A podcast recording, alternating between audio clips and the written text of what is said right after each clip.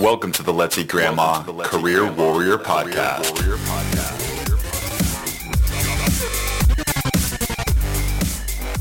All right, welcome to the 44th episode of the Let's Eat Grandma Career Warrior Podcast, where our goal is not only to help you land your dream job, but to help you live your best life. Today, we're going to punch fear in the mouth by discussing rejection therapy and what it can do for you. I know that so many of us, including myself, limit our own potential by not going for what we want. Or worse, we don't go for what we should be going after. Maybe there's a job position you want to go for and it's a stretch for you. Maybe you believe it's time for a promotion and you're scared to ask your boss. Maybe your coworker is the hottest thing on the planet and you're afraid that things are going to get awkward real quick once they say no. Well, dealing with rejection is a muscle, and today we're going to take you to the gym. I brought on Alex Grodnick, a true career warrior, and we're going to talk about the concept of rejection therapy. Alex is the co founder of Pay Club and the founder of Grod Media, which hosts the Moving Up podcast. This amazing podcast is focused on interviews with business leaders, secrets to success, and how to optimize your career path and life in general. So I already love it, and it's no surprise that we are actually hosting each other on our respective podcasts. So let's talk rejection therapy because this is really going to take you up a notch in life. And let's make your life even more fulfilling with our 44th episode of the Career Warrior Podcast. All right, Alex, how you doing, man? Hey, Chris. I'm great. Thanks for having me on. Well, it's good to see you. And I just want to say how, well, serendipitous, there's no better word, but how serendipitous it is that you wanted to discuss this topic with me. Just because I'm kind of in that realization that rejection really is a big thing for a lot of people and it's something that even I struggle with, you know, every once in a while and it's something that I want to overcome. So, I'm excited to have you on, man, and I think this is going to be a really good topic. Yeah, excited to, excited to be here, excited to be speaking about rejection. Awesome. So, I talked a little bit about your background, but I just want to hear more about how you arrived as your current status as a co founder. And possibly if you can tie in some rejection themes, that would be great too. Yeah, absolutely. So, I think maybe let's start it when I was like three years old. And I just remember my dad always telling me, Alex, mm-hmm. never take no for an answer. And, you know, that's some generic advice that maybe a parent can give you. Uh, but for me, I mean, I, I, can remember him telling it to me all the time and just internalizing it and just being yeah. like, no is just a word.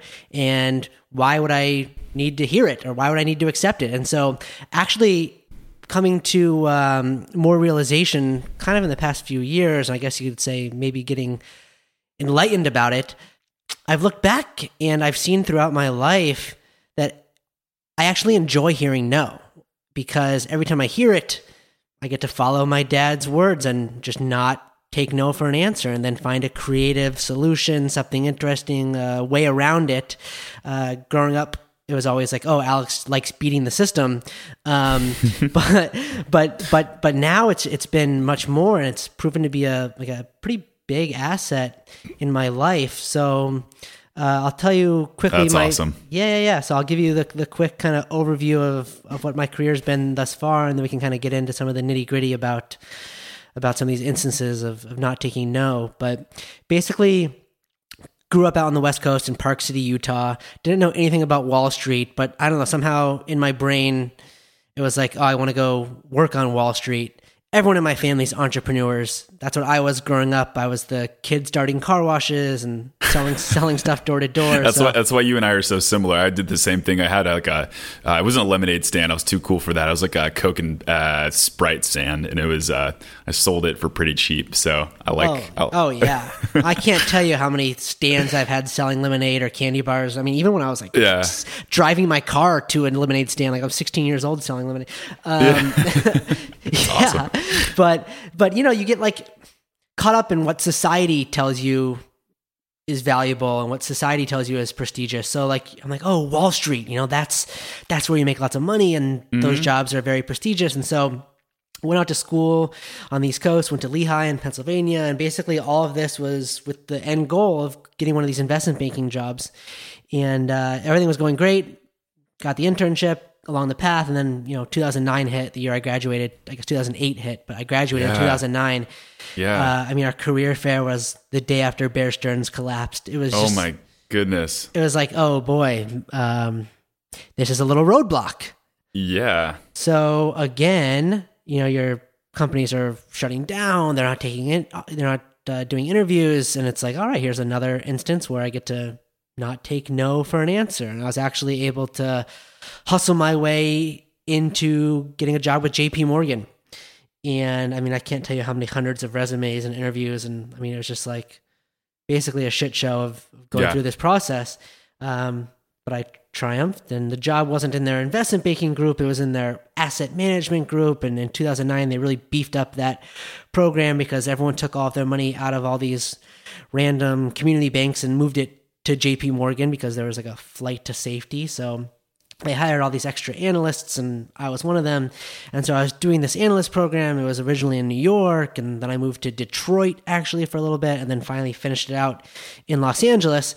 But as I was finishing the analyst program, I was still like super focused on getting that investment banking job. Mm-hmm. Back to the, you know, not taking no. It's like I heard no a million times, but I still wanted that job.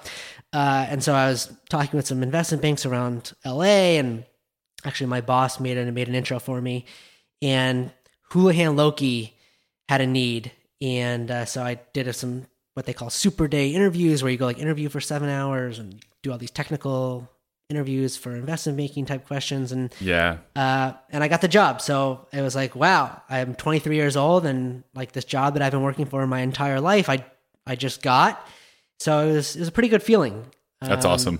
Yeah, and then I had I would say not so good a feeling of once I actually had the job, and you know I'm doing it for a, a year plus, and it's like I don't know if I I don't know if I love this job, and that's an interesting position to come to because, like I said, you've worked so hard your entire life to get something, and you get it, and then you don't love it, so then you're like, huh, I'm a little lost. I don't know what I what I should be doing. So Yeah.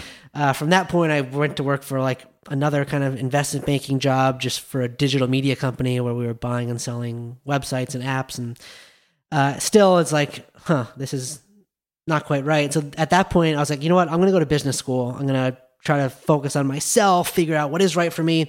So I went to UCLA Anderson, uh, got to business school, and actually pretty pretty early on, uh, I had a really really impactful event happen, and I'll quickly describe the event, and then we can wrap up the story. But uh, you know, in business school, a big piece of it is about like you know traveling with people and having incredible experiences and meeting new people and networking, and uh, a piece of it's about classroom experience. So.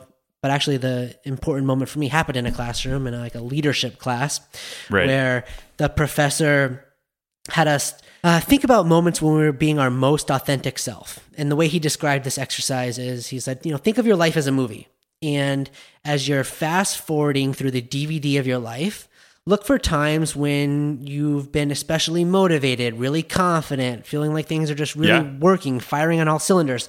And so you're going through um, all these times in your life and you're writing down the instances of, of what's happening. And then you're trying to Yeah. look, look for patterns of, of what's going on. And as I wrote down these, you know, five or six different times, it's like, well, I mean, every single one of these times I'm doing something entrepreneurial. I'm doing those hmm. bu- businesses growing up. And it's like, wow, the light bulb just was like more clear than ever.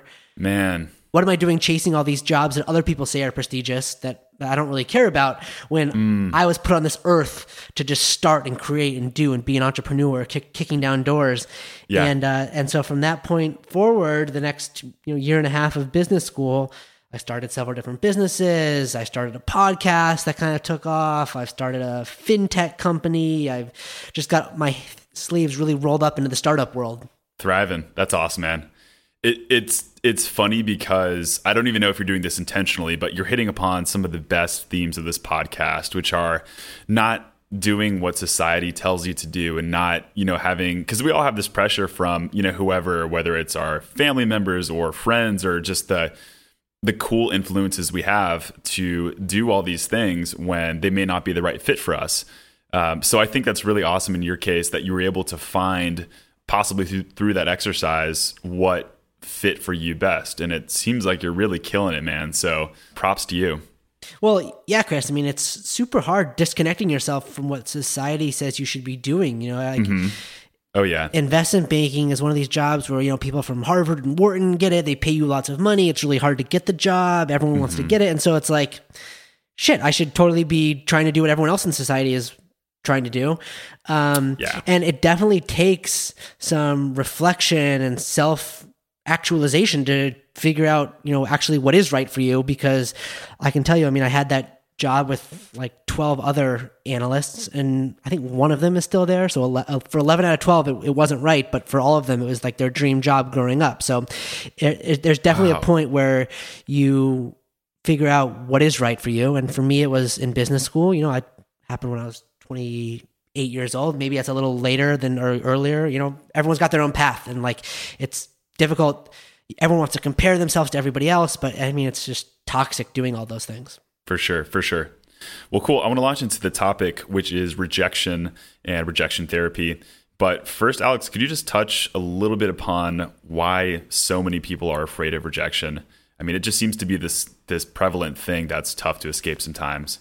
yeah it's the way our brains are programmed. It's it's for hmm. survival. Like you don't want to do things that are going to put yourself out there put yourself in a you know an awkward position and then set yourself up for failure. Like you'll starve to death or get eaten by a lion you know in the in the evolutionary perspective. So it's Yeah. like those traits are passed on to us today and maybe they don't make quite as much sense you know in in our society today where like you're sitting in a classroom and you're afraid to ask a question because you know other people are going to judge you or you're going to look silly Right. uh, when in actuality like no one cares that you asked a question and in 30 seconds after it no one's ever going to remember again Yeah, no one no one's thinking about that as much as you are. Ex- yeah, exactly. But you know, we're still all afraid to ask for what we want in life because you don't want to get told no. Like getting told no hurts, sucks, and like your everything in your brain, your being, your soul is telling you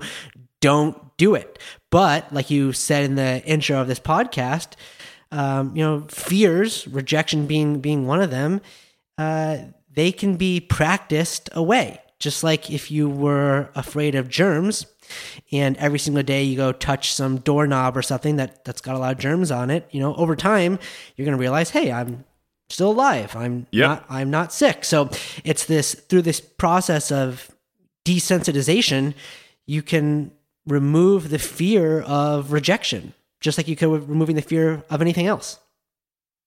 That's fantastic. So you're you're kind of segueing perfectly into this topic of rejection therapy, but is essentially what you're saying is you're desensitizing yourself, but for the purposes of purposes of rejection, correct?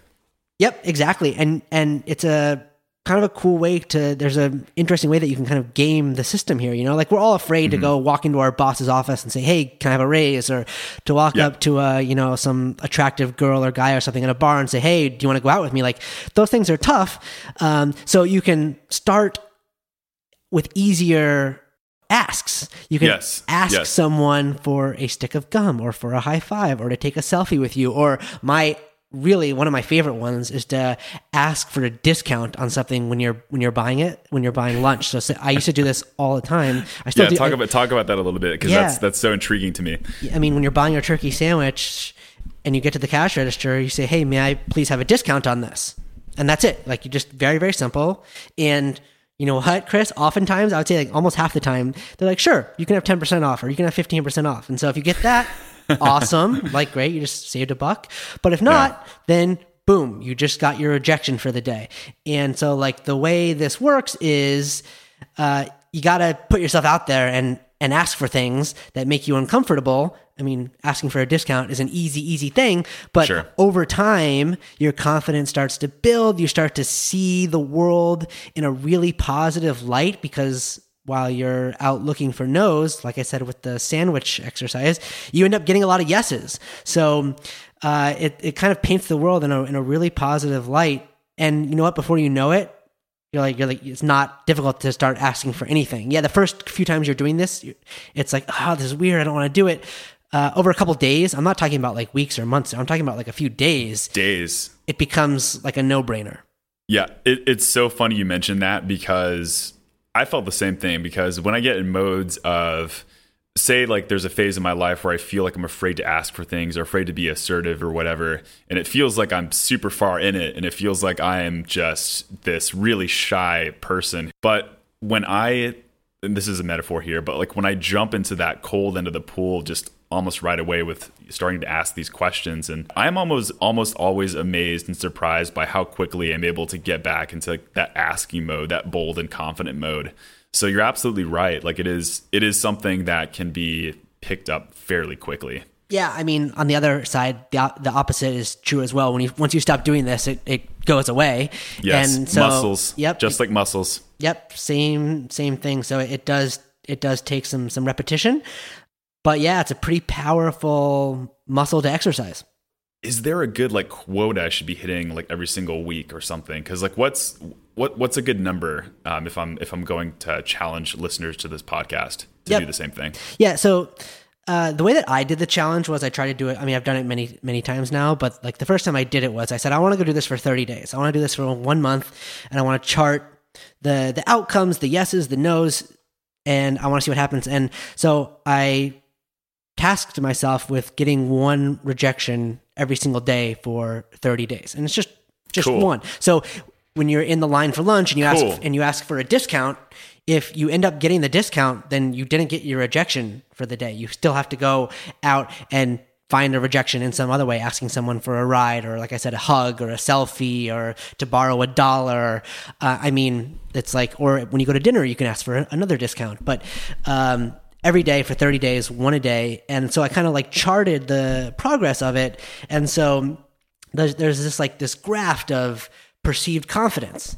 And mm-hmm. like you said, jumping in the cold end, end of the pool, you don't want to do it the first time, the second time, you still don't really want to do it. Third, fourth time, it's like, okay, it's starting to get a little, little easier, a little easier. And like by the seventh, eighth, ninth time, you're like, oh, this is like nothing. And you're just like asking for things.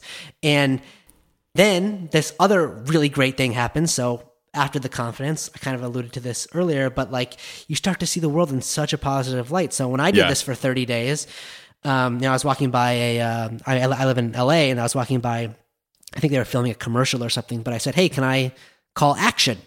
on the on, the set, and they're like, "Oh, that's cool." Yeah, here's the. That's so cre- it's so creative. I, I mean, love that. You're just like going through life, and you're like, "Ah, I'm afraid." I would, I and I was like, oh, that sounds interesting. So they handed me, I don't know, whatever that clipping, that clipboard thing is. And I was like, okay, action. And then they, they, they started rolling, you know, I, I, I, was at a restaurant. I said, Hey, can I see where you keep the steaks? It was a steak restaurant. Like, oh yeah, come on back. Um, I asked if I could cut like a, probably like an hour and a half long line for this like ice cream pop-up thing in, in, in LA here. And someone was like, sure, come. Oh, wow. Come on. That's, and, that's what I'd be so afraid to do, man. That's, that's what I'd have a hard time doing. That's just me. dude, I'm, yes, you will have a hard time in the beginning, yeah. couple couple days into this it's like it's a, it's a no brainer so i mean i have like yeah. so many of these like cool instances of when mm-hmm. people say yes.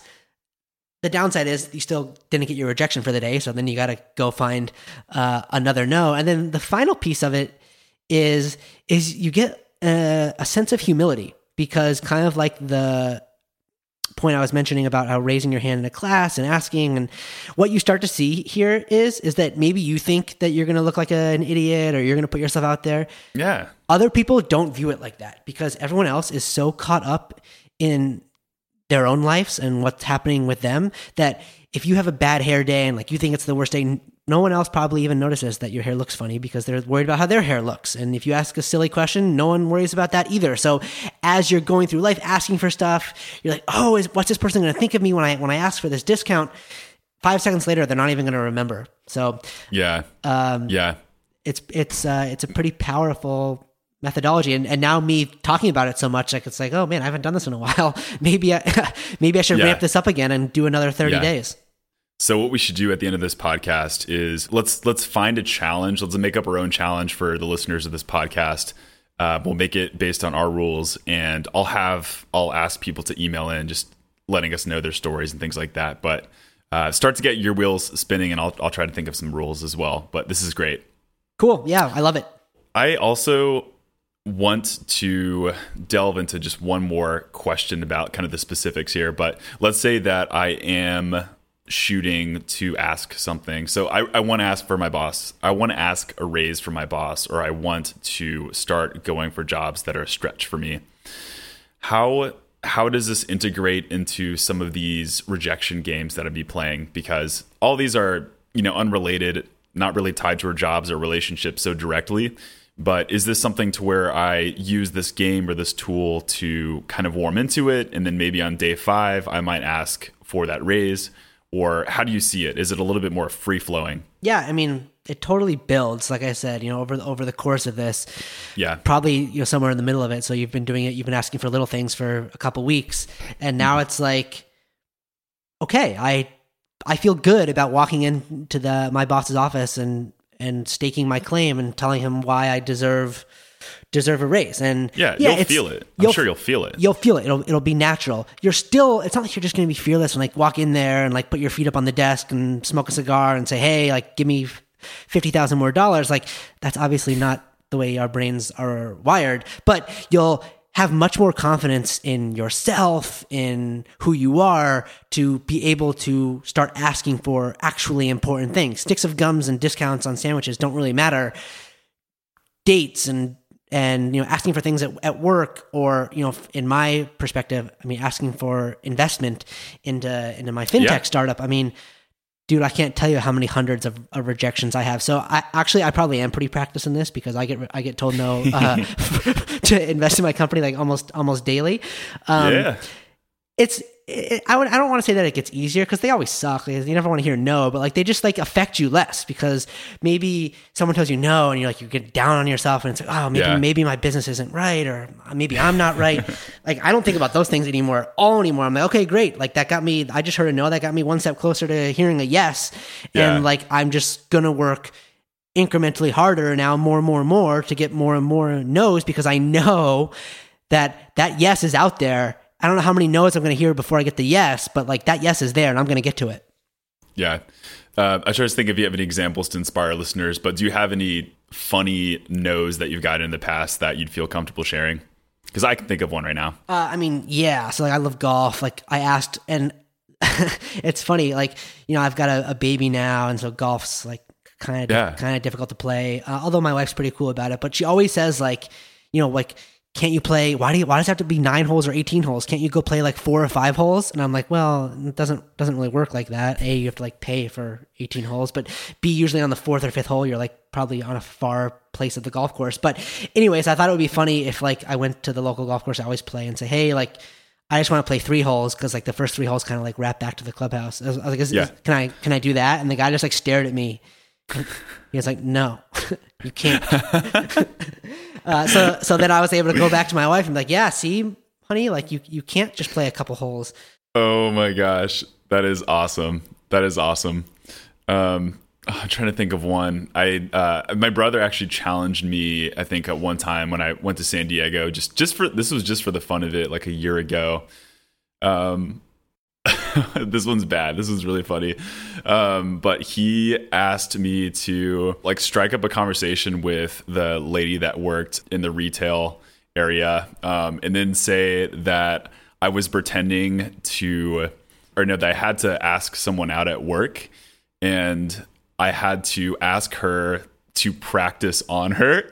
she looked at me dead in the eyes and was like, uh, no. just just just like flat out no. And i just like i laughed so hard and then she ended up start she laughed. But um it's the best part of that was like it's super cringy absolutely embarrassing but like nothing bad happened from it. And if anything like worse comes to worse like everyone's just really entertained And we all do those things, like you know, when you're hanging out with a bunch of guys or like a group of girls. Like I'm, I'm sure they, they they do the same kind of thing. And I don't know about you, but I have that friend that's just like, oh yeah, like, and he just like can just go talk to girls, and it's like the easiest thing, and they like him, and he's funny, and because he just goes up with confidence, and it's just easy because he's going to go talk to you know another human. Like there's really nothing nothing more to it, and that's how he views it. We view it as like, oh, what if they say no, and pressure and rejection. Um, so go through the process and like you'll be able to just walk up to anyone of the opposite sex and like like it's nothing. Yeah, exactly. Well, cool. I want to make sure we have enough time to talk about your podcast and anything else you want at the end. But uh, let's challenge our listeners here. So we should ask people to do a very similar thing like rejection therapy. Um, how many days do you think this should be, Alex? I mean, I try to do it. I would try to do it for for thirty days. I mean, I, I'm you'll definitely have results if you do it for one or two weeks. So, I mean, you can say I'll do it for one or two weeks, but I would set the goal of doing it for a month. Okay, cool. So let's challenge our career warriors for 30 days to have a rejection a day. They have to have one actual rejection. So if they say yes, it doesn't count.